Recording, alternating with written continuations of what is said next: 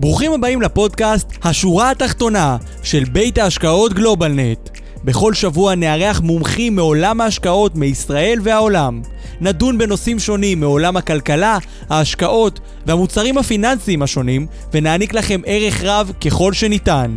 מוזמנים להקשיב לנו בכל אפליקציות ההסכתים, או לעלות ללייב שלנו בכל יום שני בשעה חמש.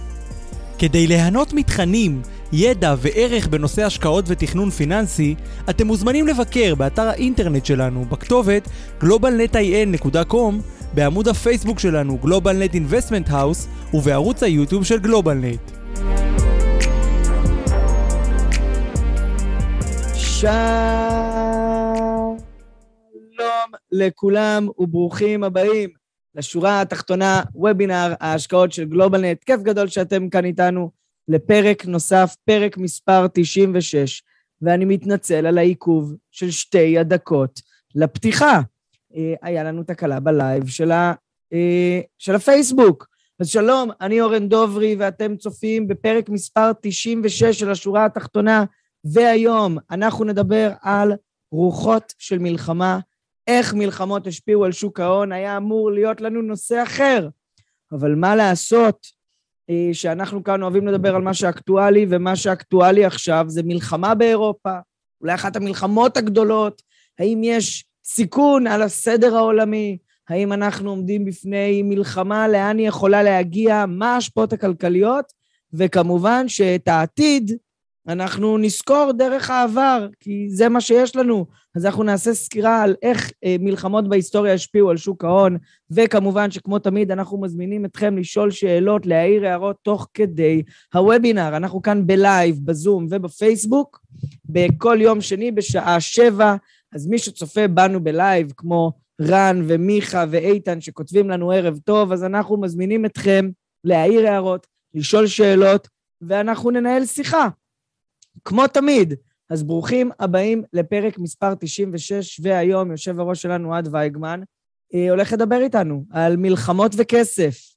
אה, לפני שנתחיל בשידור, חשוב לנו להדגיש כי אין בתוכן הוובינר להוות תחליף לייעוץ אה, או שיווק פנסיוני או שיווק השקעות או ייעוץ מס המותאם לצורכי הלקוח. הוובינר אינו המלצה בנוגע לכדאיות השקעה במוצר פנסיוני או פיננסי כזה או אחר, וגם לא הצעה לביצוע פעולה כזו או אחרת, והמידע המוצג בוובינר אינו אה, לידיעה ולא מהווה תחליף לייעוץ המתחשב בנתונים ובצרכים המיוחדים של כל אדם. אה, בשביל זה אנחנו מזמינים אתכם לפנות תמיד לאיש מקצוע מתכנן פיננסי מוזמנים גם לפנות אלינו ולהתייעץ לגבי הנתונים הפרטיים שלכם ומה ניתן לעשות. אז שלום, ברוכים הבאים, ערב טוב גם לך. אריק שכותב לנו כאן ערב טוב, ויש לנו הרבה מאוד חברים, אנשים שמחוברים פה. אה, מי אנחנו רואים כאן? אה, מרק, אלברטו, אמיר, אה, בני, דן, דולי, כיף מאוד לראות אותך. פה איתנו, דורון ישראל כמובן, אלינור, כיף גדול שחזרת אלינו מדובאי. אלי עזרא, פאדי, אה, גיל, חיים, ישראל ולדמן, כיף גדול לראות אותך פה, ליאור לזרוביץ', יחיאל, כיף שאתה פה איתנו, מאיר, תמיד איתנו, כיף גדול, משה, מוטי, נוגה, אה, רפאל, ספי כמובן פה איתנו היום, טדי, כצופה ולא רק כמראיין, כיף שאתה פה איתנו. אה, יוסי וזאבה ויגאל ועוזי והרבה מאוד אנשים טובים והרבה גם שמות שאני לא מכיר, אז ברוכים הבאים למי שחדש פה, ומי שלא, כיף לראות אתכם פה שוב איתנו. רגע לפני שנמשיך עם התוכנית היום, אה, כי הכנו תוכנית מיוחדת על המלחמה, בואו נדבר קצת על מרץ. אוהד יהיה פה גם שבוע הבא, ואנחנו הולכים אה, לעשות פרק שקוראים לו תכנון פיננסי הלכה למעשה. אנחנו נציג תיק לקוח לדוגמה, ונדבר קצת על תכנון פיננסי. איזה שינויים, איך בונים תיק נכון, בטח יהיה מרתק, מי שמכיר גם את אוהד, אחד ממתכנני הפרישה הבכירים בארץ, אז יהיה מאוד מאוד מעניין אה, לראות ניתוח תיק אה, של אוהד. לאחר מכן, ב-14 למרץ, אנחנו נארח כאן את קרג, אה, מנהל של בית השקעות אה, אה, בבריטניה, אה, ואנחנו הולכים לדבר על הזדמנויות השקעה באנרגיות מתחדשות. איזה עולמות השקעה יש באנרגיות מתחדשות, דווקא בתחום האשראי. אה, לא הון פרטי או אה, בחברות, אלא ממש במתן הלוואות לפרויקטים של אנרגיה מתחדשת, מאוד מאוד מעניין.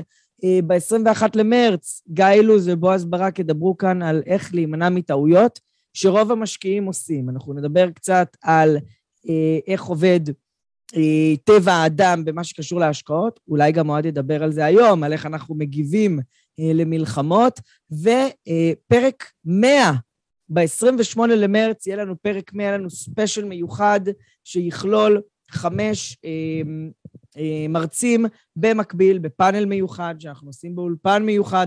אז פרק 100 כמובן יהיה חגיגי ויהיה ב-28 למרץ, אבל היום אנחנו נדבר על מלחמות והקשר שלהם לכסף. או אה, בשם הפרק, פרק מספר 96, רוחות של מלחמה. אוהד, בוא תעלה אלינו. ערב טוב, מה נשמע? ערב טוב, אוהד, חזרת משוויץ. מה זה? חזרת משוויץ. חזרתי. חזרתי משוויץ, שבוע עמוס של עבודה, ועכשיו אנחנו פה.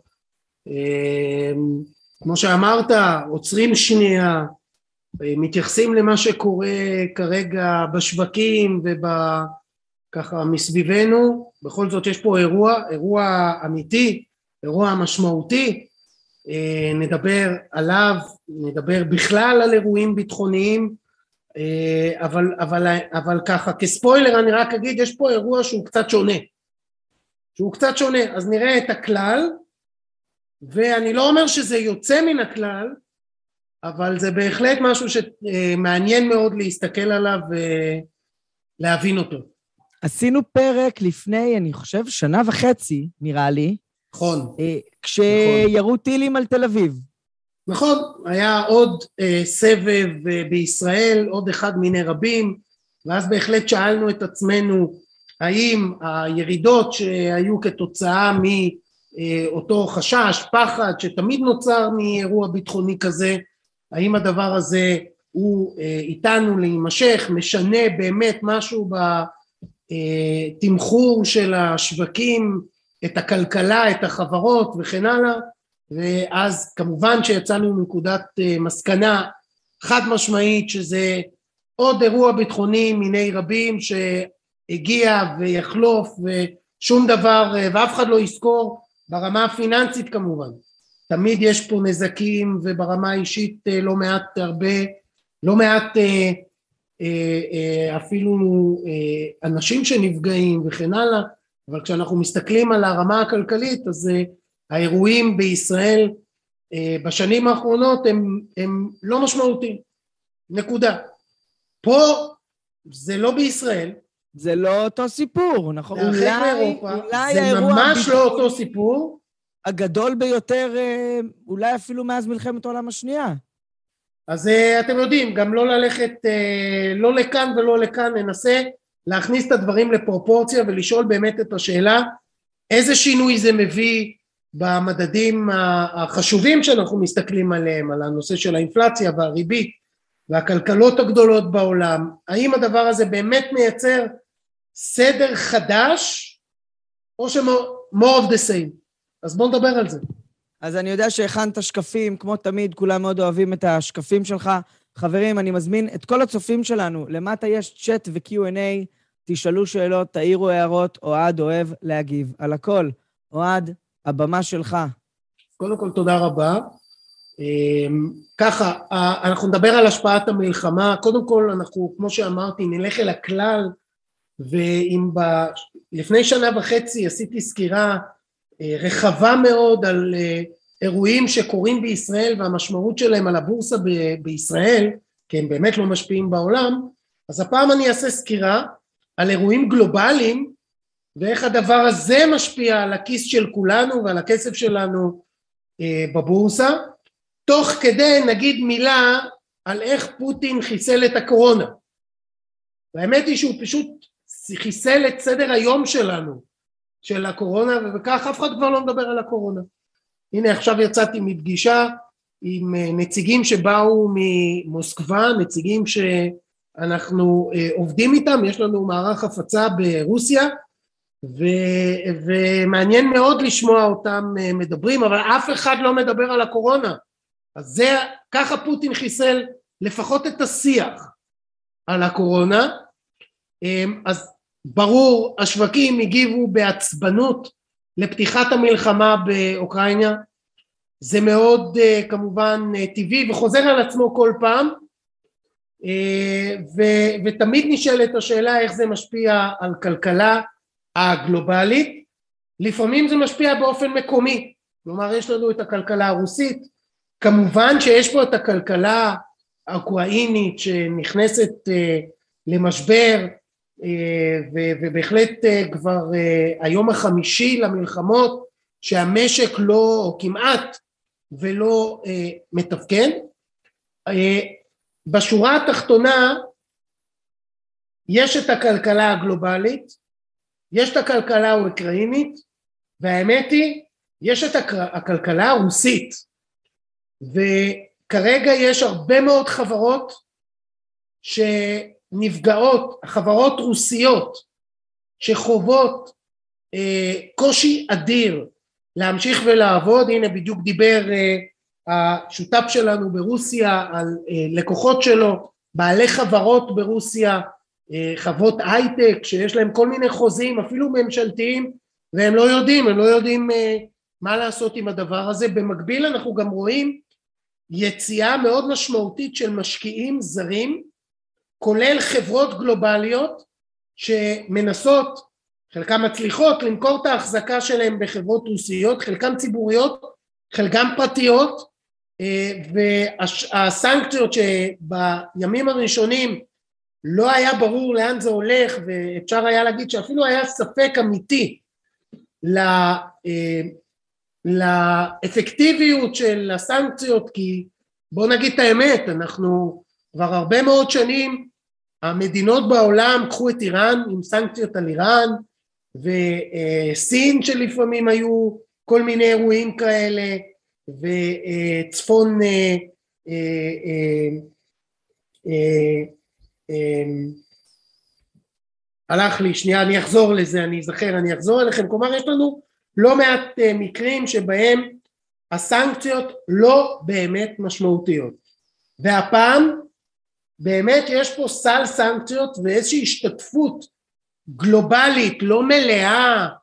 איראן לא משתתפת וסין לא משתתפת ועוד כמה מדינות לא משתתפות אבל באמת יש פה השתתפות בוא נגיד מאוד מרשימה של מדינות אירופאיות שבעבר כמו אה, שווייץ שתמיד הייתה ניטרלית אה, פתאום נכנסות למעגל הסנקציות ותכף נסתכל על מה הדבר הזה אה, עשוי לעשות, אבל קודם כל בראייה הכללית, כשמסתכלים באמת הרבה מאוד שנים אחורה, כשאני אומר הרבה מאוד שנים אחורה, קחו כולל את uh, מלחמת העולם השנייה, ומה קרה אז? האם כל מה שקרה יקרה בעתיד הקרוב? אז בואו נראה מה קרה, וכמובן אנחנו לא יודעים מה יקרה, אבל נדון על מה זה שונה הפעם, האם זה שונה מפעמים קודמות. אז אה, בואו נזכור, גם לפני שאנחנו נכנסים לסבב הזה של הלחימה, או אפילו נקרא לזה ירידות בבורסה כתוצאה מהלחימה, אנחנו ראינו כמה שנים חזקות מאוד בשוק ההון, ראינו אה, את אה, רוב המדדים עולים בעשרות אחוזים מדי שנה. כמה שנים ברציפות? כך שהמחירים מלכתחילה מכפילי הרווח המחירים של החברות הם יקרים הם מאוד מאוד מאוד אה, גבוהים. כך שגם הירידות האלה שראינו גם אם זה אני מדבר כרגע על המלחמה אה, הן מאוד מאוד מינוריות ביחס לעליות שראינו לפני נכון שהקורונה ראינו ירידה של 30 אחוז בתחילת הקורונה, אבל מאז 2020, 2021 נסגרו בעשרות אחוזים למעלה. שוב, כשאנחנו מסתכלים על המדדים בעולם, 2020 לא הייתה מי יודע מה טובה בישראל, אבל 2021 כבר מעל 30 אחוז בישראל, כך שבהחלט כל הקורונה מבחינה כלכלית כבר נשכחה ממזמן.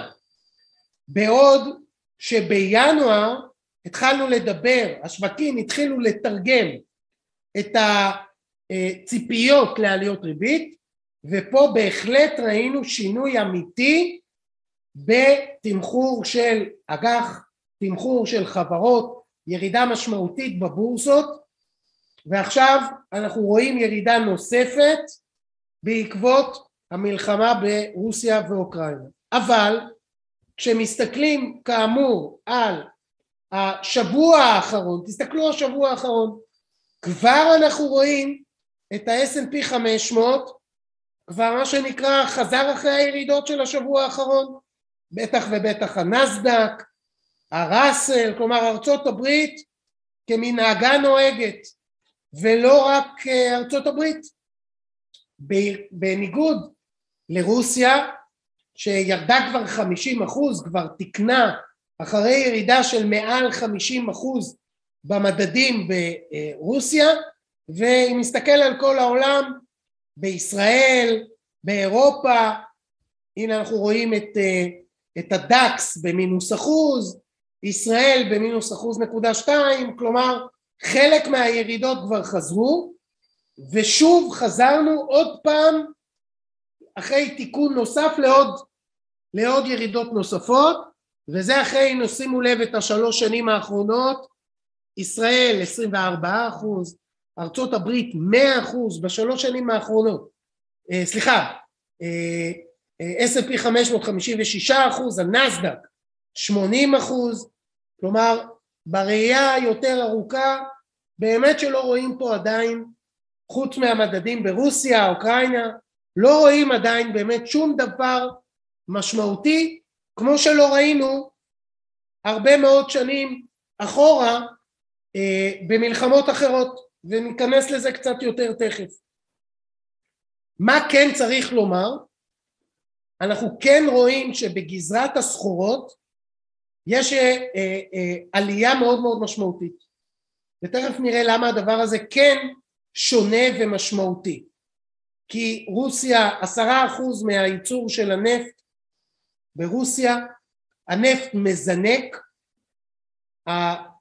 תמיד הזהב זה זה הקורלציה ההפוכה לשווקים, אנחנו רואים אותו מטפס, אבל לא רק הנפט. קודם כל לגבי הנפט, תסתכלו, ראינו, אם אנחנו מסתכלים בחמש שנים האחרונות, אנחנו רואים פה את הקורונה במרץ 2020 ירידה ל-17, אתם זוכרים? היינו במחיר של 17 לחבית נפט. אפילו היה יום שזה ירד למינוס מתחת לאפס יום לפני או כמה שעות לפני פקיעת החוזים כי חששו שהמשקיעים חששו שיבואו להגיד להם קחו את החביות כי ככה זה עובד כשאני חוזה, קונה חוזה עתידי כשאני מגיע לפקיעה אם אני לא משחרר את החוזה באים ואומרים לי קח את החבית ככה זה עובד. ולכן זה ירד מתחת לאפס כי כבר לא היה איפה לשים את החביות. אם מישהו זוכר מה היה ככה במרץ 2020, מאז הנפט מטפס כלפי מעלה בצורה מאוד מאוד משמעותית ועכשיו אנחנו רואים עוד טיפוס קיצוני כלפי מעלה בעקבות המשבר הנוכחי. בהחלט יכול להיות שנמשיך לראות עלייה גם בגז הטבעי גם בנפט הגולמי שכבר עלה מעל 100 דולר לחבית אה, בראייה ארוכת טווח המחירים האלה הם כבר הרבה מעבר למחירים הממוצעים. אז זה למי שמתעניין על אה, אה, האם דווקא אה, לעשות שורטים או האם זה הזמן לצאת מהגז הטבעי והנפט שבראייה קצרת הטווח ימשיך לעלות אבל בראייה ארוכת הטווח אנחנו כבר מגיעים למחירים שהם הרבה מעבר למחירים ארוכי הטווח. שזה מאוד חשוב כי הממוצע תמיד מתאזן. תמיד תמיד תמיד תמיד זה בסופו של דבר מתאזן. עכשיו אני אחזור לדבר על נושא הסחורות אחרי, אה, כי יש לזה בהחלט בנושא של גזרת האינפלציה חשיבות גדולה מאוד לכולנו לכל העולם. אבל אחרי שראינו את הירידות הגדולות בשווקים ואת הנפט ואת הסחורות האחרות וכן הלאה, ניכנס רגע לפרופורציה. גם מאז פיגועי ה-11 בספטמבר, שבהחלט ארצות הברית נכנסה להוצאה אדירה בגין מלחמות, שישה טריליון דולר ארצות הברית השקיעה במלחמות מאז ה-11 לספטמבר ועד היום, וגם כשאנחנו ראינו את ההשקעה המטורפת הזו, השווקים בטווח הארוך לא ממש ממש ממש, או אפילו אפשר היה להגיד מכה בכנף. ובהחלט האירוע הצבאי או הביטחוני לא עשה שום שינוי למרות ההשקעות האדירות האלה באמת לא עשה שינוי במגמה ארוכת הטווח של, אה, אה, של השווקים. דיברתי על ישראל וגם בישראל כל המצבעים, המבצעים הצבאיים שמורידים את הבורסה יום יומיים שלושה אחר כך מיד הכל אה, חוזר ואפילו אפילו כשמסתכלים על מלחמת העולם השנייה אז לפני המלחמה ראינו ירידה אבל כשהתחילה המלחמה כבר התחילה עלייה כלומר לפני המלחמה כשכל האיומים וכל החשש והפחד אה, מצטבר בשווקים אנחנו רואים ירידות אבל מיד כשמתחילה המלחמה פתאום מתחילות עליות. עכשיו גם במלחמה הזו רוסיה אוקראינה ראינו חלק מהמדדים כשהתחילה המלחמה בפועל עלו וזה בהתאם לכל המחקרים. ראינו הרבה מאוד מחקרים אז בשנת 2015 היה מחקר גדול מאוד בשוויץ שהראה שלפני המתיחות יש ירידה אבל כשהמלחמה מתחילה אולי יום יומיים יש ירידה אבל אחר כך חוזרים לעליות ובטח ובטח בראייה אפילו בינונית בטח ובטח ארוכת טווח הדבר הזה באמת באמת מכה בכנף ולא נותן לא משאיר זכר. ממש כך לא משאיר זכר. אז בואו תראו יש פה דוגמאות להתנהגות השווקים במלחמות השונות החל מהמאה אה, הקודמת, החל מהמאה הקודמת אפשר לראות את ההתנהגות של המניות הגדולות, הקטנות, האג"חים, הנוטים, בעצם בכולם כמעט, בכל הנכסים, אנחנו רואים בסך הכל חזרה לשגרה ועליות נכון רואים קצת את האג"ח במלחמת קוריאה שגם כשמסתכלים על הלונג טם רואים ירידות אבל בכל המלחמות רואים דווקא דווקא עלייה. אז נסתכל על הימים הראשונים אנחנו רואים ירידה. כשמסתכל על המקסימום ירידה אנחנו רואים ממוצע של מינוס חמש ממש ממש ממש לא משמעותי והימים, כמות הימים שבהם הייתה ירידה בממוצע זה 22 ימים כשלוקחים בחשבון גם לפני וגם תוך כדי התחלת האירוע עצמו והחזרה לשגרה בממוצע תוך 47 ימים מה שנקרא כאילו לא הייתה לא היה אירוע ביטחוני.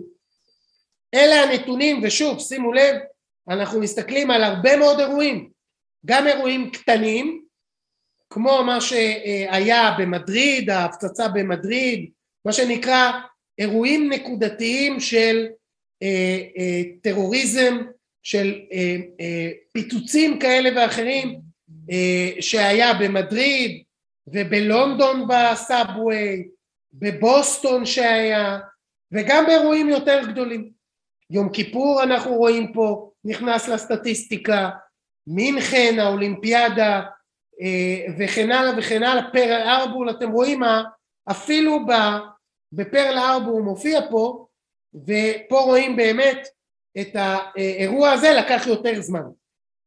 אז זה לקח יותר זמן, המלחמה בעיראק לקחה יותר זמן, אבל בסך הכל חוזרים לשגרה, ואלה באמת באמת הנתונים.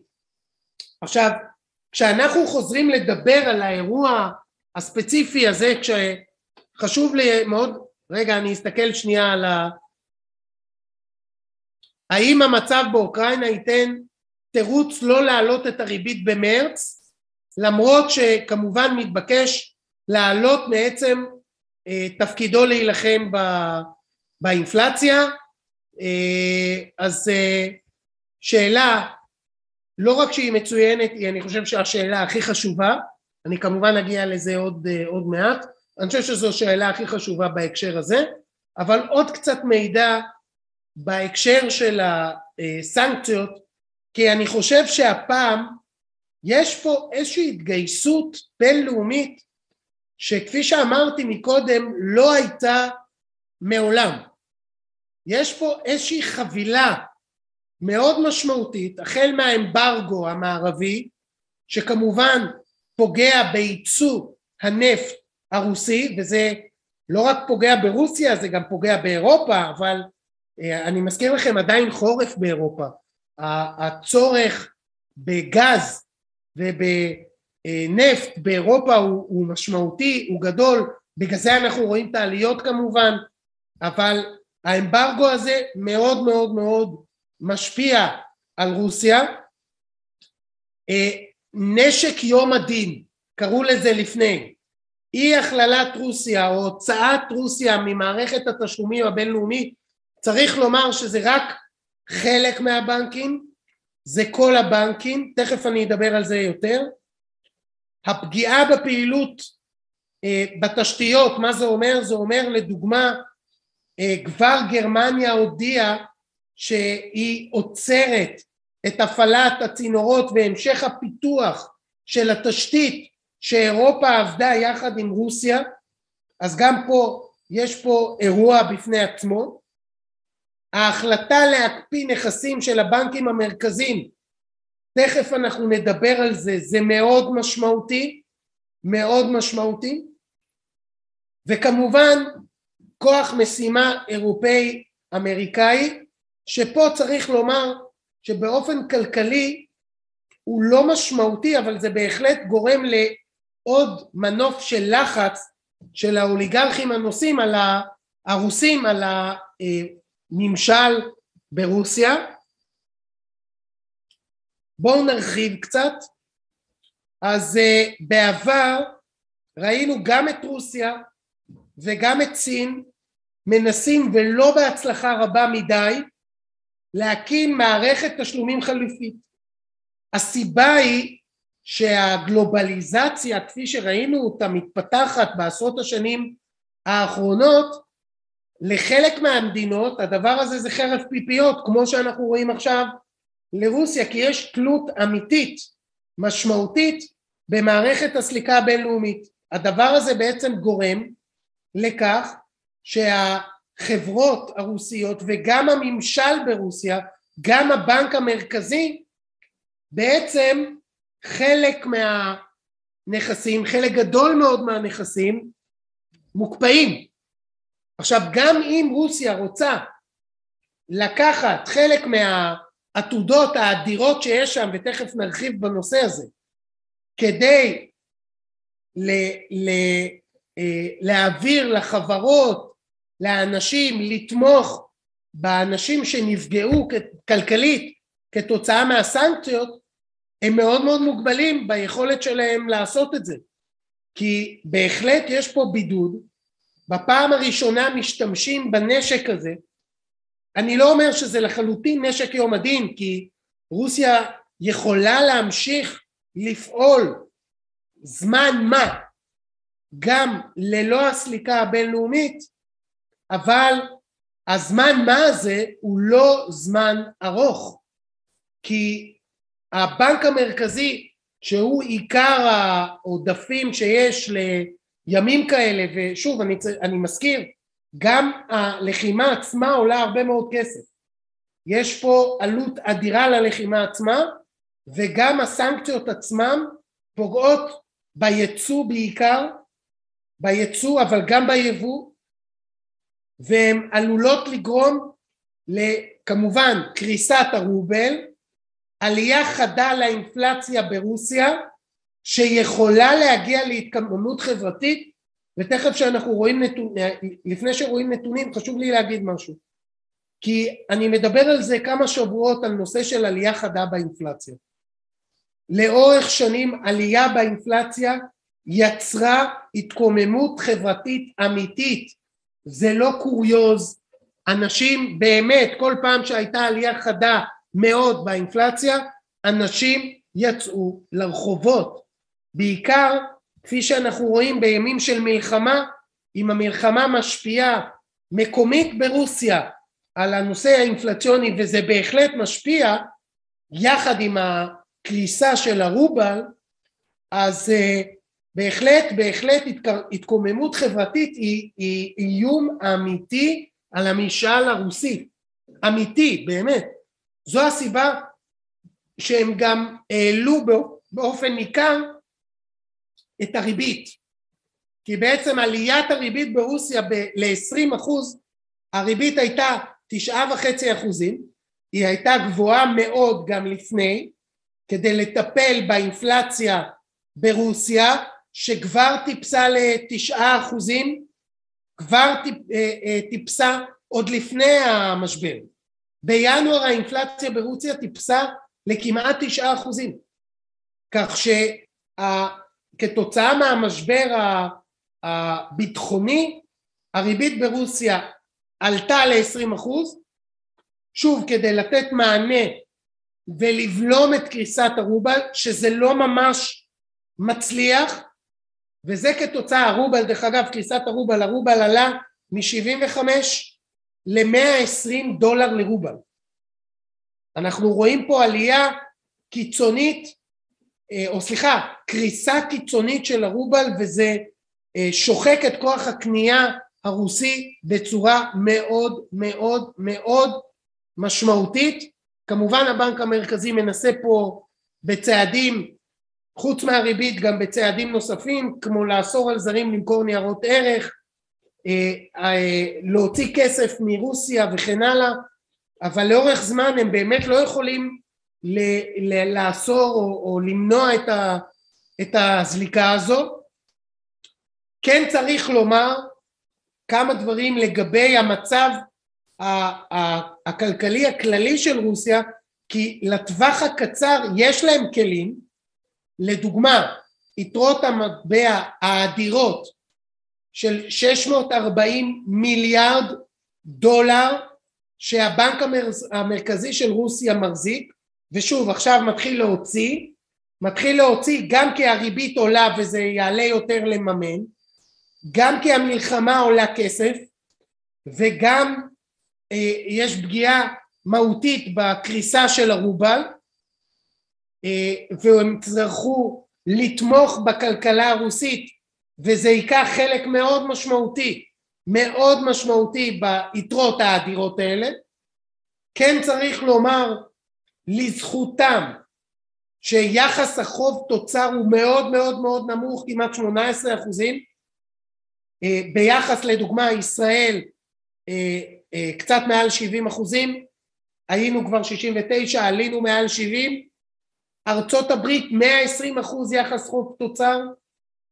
מדינות חלק מהמדינות האירופאיות כמו לדוגמה יוון 250 אחוז חוב תוצר אז היחס חוב תוצר של רוסיה הוא נמוך מאוד אבל בהחלט הוא הולך לעלות משמעותית כתוצאה גם ממימון הלחימה וגם מהסנקציות שצריך להודות שבימים הראשונים מרבית הכלכלנים הסתכלו על זה די בביטול כי לא חשבו שבאמת תהיה התגייסות כל כך משמעותית של העולם על למקד באמת סנקציות יעילות אמיתיות משמעותיות על רוסיה אז בשורה התחתונה בטווח הקצר בהחלט לרוסיה יש כלים להתמודד גם עם הסנקציות וגם עם הקריסה של הרובל, אבל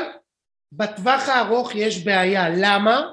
אם תסתכלו פה, מעל 55% מהרזרבות האלה, מה-640 מיליארד דולר, מעל 55% זה נכסים שמוחזקים באירופה והבנקים המרכזיים באירופה הקפיאו את הנכסים האלה כך שבהחלט יש פה בטווח הבינוני אפילו בעיה קשה של רוסיה. עכשיו איך הדבר הזה משפיע על כל שאר העולם? וזו שאלת השאלות כי רוסיה בפני עצמה מי שהשקיע ברוסיה בהחלט אה, נפגע בשלב הזה. אפילו היום אה, יש מי שטען אולי שזה אה, הזדמנות להשקיע בחלק מהחברות הרוסיות, אני חושב שזה קצת מוקדם לדבר על הזדמנות בהשקעה ברוסיה עצמה, כי אה, לוקח פה, אם הרוסים חשבו שזה ייקח כמה ימים בודדים, זה לוקח הרבה מעבר לימים בודדים, וזה הופך להיות בעיה לא פשוטה. עכשיו מצד אחד מה שקורה כרגע מעלה את האינפלציה בכל העולם. האינפלציה מזנקת גם בגלל העלייה של האנרגיה ולא רק האנרגיה. רוסיה היא יצואנית של חלק מהמתכות שהן מאוד מהותיות לתעשיית ההייטק, לתעשיות אה, כבדות נוספות, אלומיניום לדוגמה וכן הלאה, כלומר לא רק אנרגיה אנחנו בהחלט רואים אינפלציה שתזנק כתוצאה מההתייקרויות אה, אה, מהמלחמה בהחלט. ועכשיו הבנקים המרכזיים הם במלכוד מצד אחד האם להמשיך להעלות ריבית כי האינפלציה עולה רגע אני אחזור לזה שנייה האינפלציה עולה באופן אמיתי ואם האינפלציה עולה הכלי היחיד של בנקים מרכזיים לטפל באינפלציה זה עליית ריבית. אני מזכיר גם לפני זה, מי שהיה פה בוובינרים הקודמים, כבר דיברו על עלייה של אחוז וחצי בסיכוי לא נמוך, לא גבוה אבל לא נמוך, ב-16 למרץ עוד שבועיים. אה, יש ישיבה של הפד, כולם צפו עלייה בריבית ועכשיו האינפלציה עוד עלתה.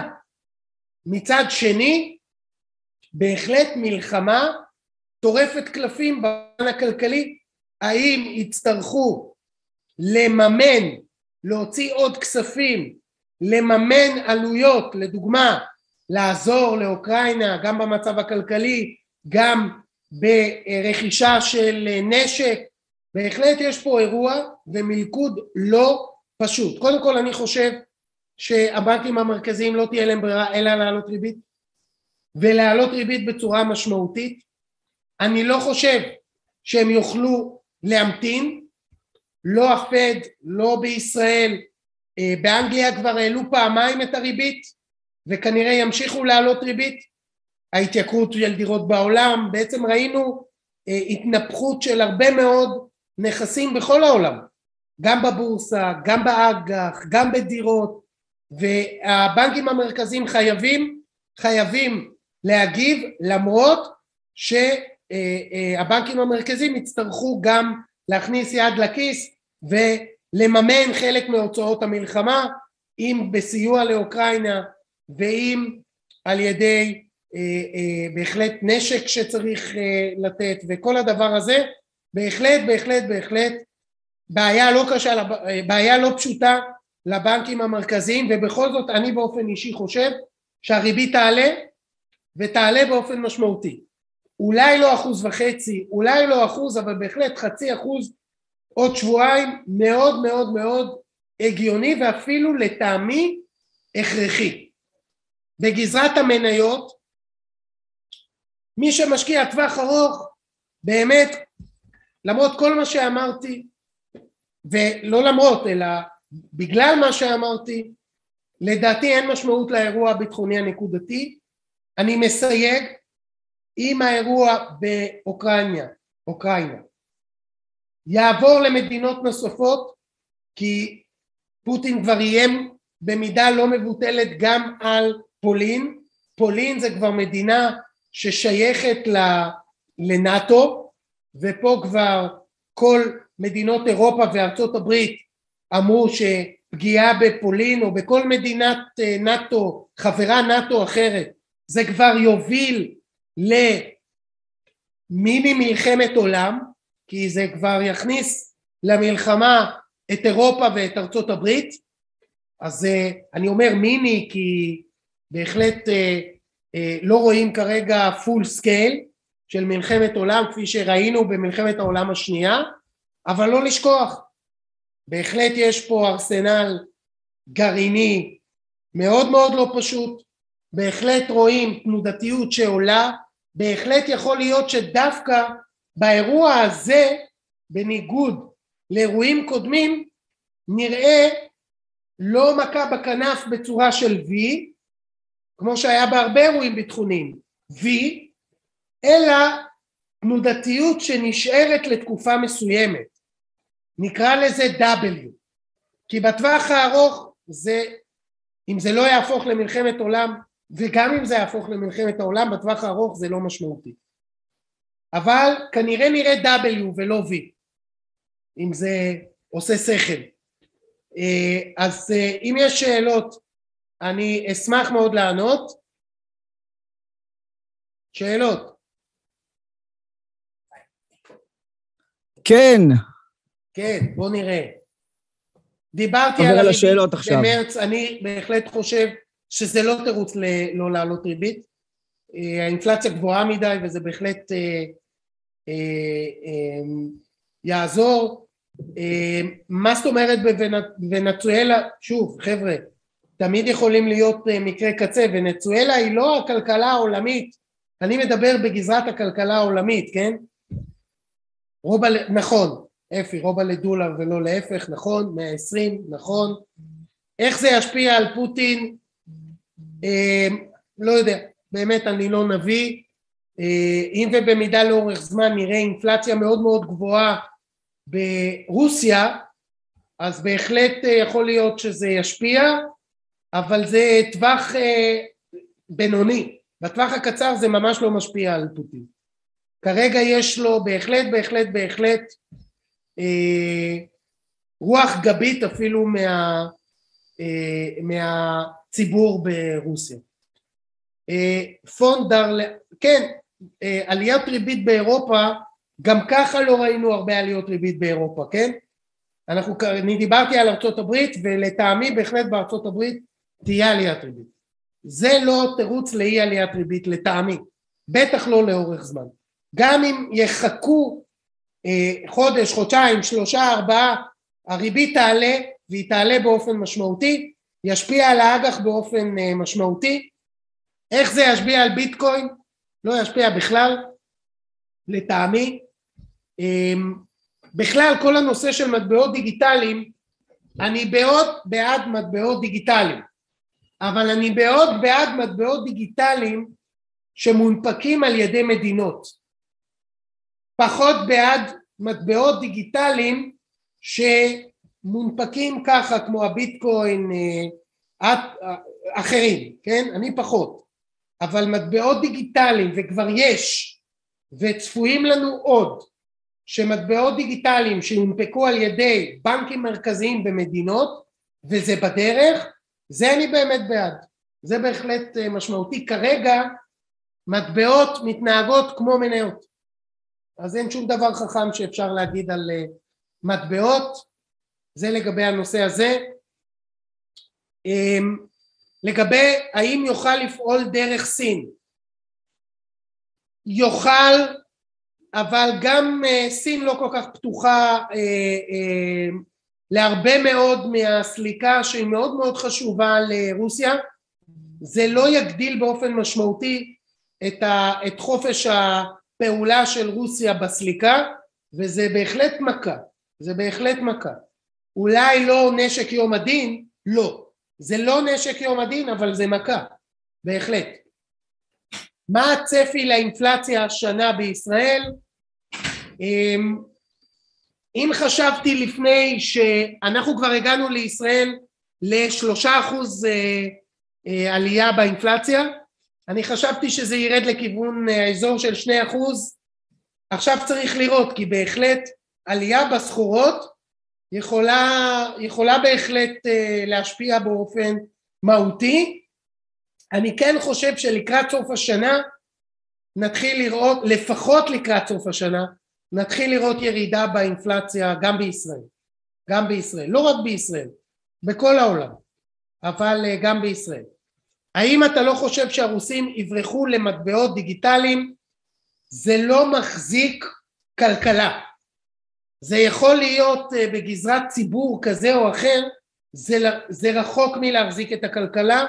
המטבעות הדיגיטליים, לטעמי, במשבר הנוכחי זה לא פתרון. זה לא פתרון. מי שדיבר על סין, לגבי המטבע הסיני, זה קצת יותר משמעותי ממטבעות דיגיטליים. גם לא פתרון, אבל יותר משמעותי ממטבעות דיגיטליים. תן טיפ, אה, תן טיפ טוב להשקעה, אתה תמיד פוגע בול. לא, אני לא תמיד פוגע בול. זה ממש לא נכון. יש לי את ה... אני לא נביא, ואני לא, לא מנסה להיות, אבל אה, בהחלט השקעה במניות לאורך זמן היא תמיד השקעה טובה. גם כשאנחנו רואים את האינפלציה, גם כשאנחנו רואים את הריבית שתעלה, ובחלק מהסקטורים היא תפגע, אז אה, אני כן יכול לבוא ולומר, סקטור הבנקאות הוא סקטור שנכון להשקיע, לא ברוסיה, לא ברוסיה, אני לא בעד להשקיע ברוסיה, לא בבנקאות ולא בשום דבר אחר, לא כרגע, אבל יגיע הזמן להשקיע ברוסיה בחלק מהחברות, בהחלט. אמ, יהיו הזדמנויות, יהיו יהיו יהיו הזדמנויות שם. אמ, לגבי ההשקעה הסקטוריאלית אמרתי בנקים זה פיננסים, נדל"ן, נדל"ן מניב כן, נדל"ן יזמי זה בעיה, זה בעיה כי בעליית ריבית והריבית תעלה עלות המימון ליזמים תעלה. אז זה קצת, צריך להסתכל, מה כן, מה לא. אמ, תעשייה, חלק מהתעשייה כן, שוב צריך להסתכל מה כן, מה לא. אני חושב שאנחנו מאוד קרובים למיצוי העליות באנרגיה. אני בהחלט חושב שאנחנו קרובים למיצוי, גם אם זה ימשיך לעלה עוד קצת, אנחנו, כמו שאמרתי מקודם, נחזור לממוצע ארוך הטווח. הממוצע ארוך הטווח הוא בין 50 ל-60. אז אם אנחנו עולים מעל 100, אולי נגיע ל-110, אולי נגיע ל-120, הכל יכול להיות. בראייה ארוכת טווח נחזור לממוצע ארוך הטווח של בין 50 ל-60. זה ברמת האנרגיה, זה מאוד מאוד חשוב. לא להשקיע בסחורות, אני לא אמרתי לא להשקיע בסחורות, אמרתי אנרגיה. יש הרבה מאוד סחורות שדווקא כן, דווקא אפשר להיכנס ולהסתכל, אה, מתכות, חלק כן, בהחלט, מתכות מעניין, גם ככה יש חוסר במתכות, חלק מהמתכות בהחלט מעניין. אה, אני לא מדבר על, אה, לא דיברתי על, על זהב, לא דיברתי על זהב, זהב זה נקודתי, זה נקודתי, כמובן אם המשבר הביטחוני יעמיק, זהב זה המקום להיות בו, כן? אבל אנחנו, אני, אני לא יודע, אני לא יודע, אה, יש לי הרגשה שזה לא, לא יהפוך להיות מלחמת עולם. ההרגשה שלי זה שאנחנו לא שם. כרגע זה לא נראה ככה, ברור שצריך לסייג, אה, זה לא נראה ככה, אם אתם חושבים מלחמת עולם, רוצו לזהב, כן? מי שמכם חושב מלחמת עולם רוצו לזהב, בהחלט. מתכות, רוצו. אמ, אם אין עוד שאלות אז אה, כאמור אני רוצה להודות לכם. אין הרבה מה להגיד באירועים כאלה, האמת, אתם יודעים, זה...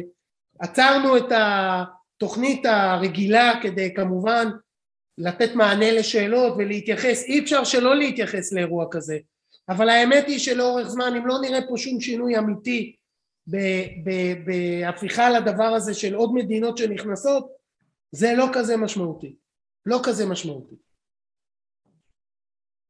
אה, אז... אה, רן, דליה, משה, תודה רבה. אז אה, אוהד, אתה הודעת, הודית לצופים, אני אודה לך על סקירה מצוינת. תודה וואו. רבה. כמעט אה, שעה, אני חשבתי 20 דקות ולא יהיה לי יותר מה להגיד. אז הנה, היה לך מספיק וגם היו הרבה שאלות. אז תודה לך, תודה לכל מי ששואל, מתעניין, אה, מעיר הערות.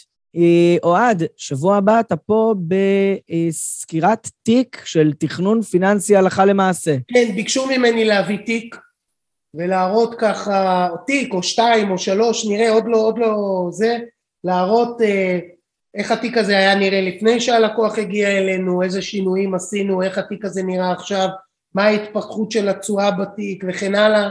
למרות שזה, אני לא יכול להגיד זה תיק, מ... תיק, כן? לא יודע אם זה תיק מייצג, לא מייצג, נראה. נעשה ניתוח תיק, נעשה ניתוח של איך עובד תכנון פיננסי. אה, זה נכון, שבוע זה הבא. רק בשביל להראות את התהליך, פחות בשביל להגיד לכם זה מה שעשינו פה, לכו תעשו. לאו נכון. דווקא.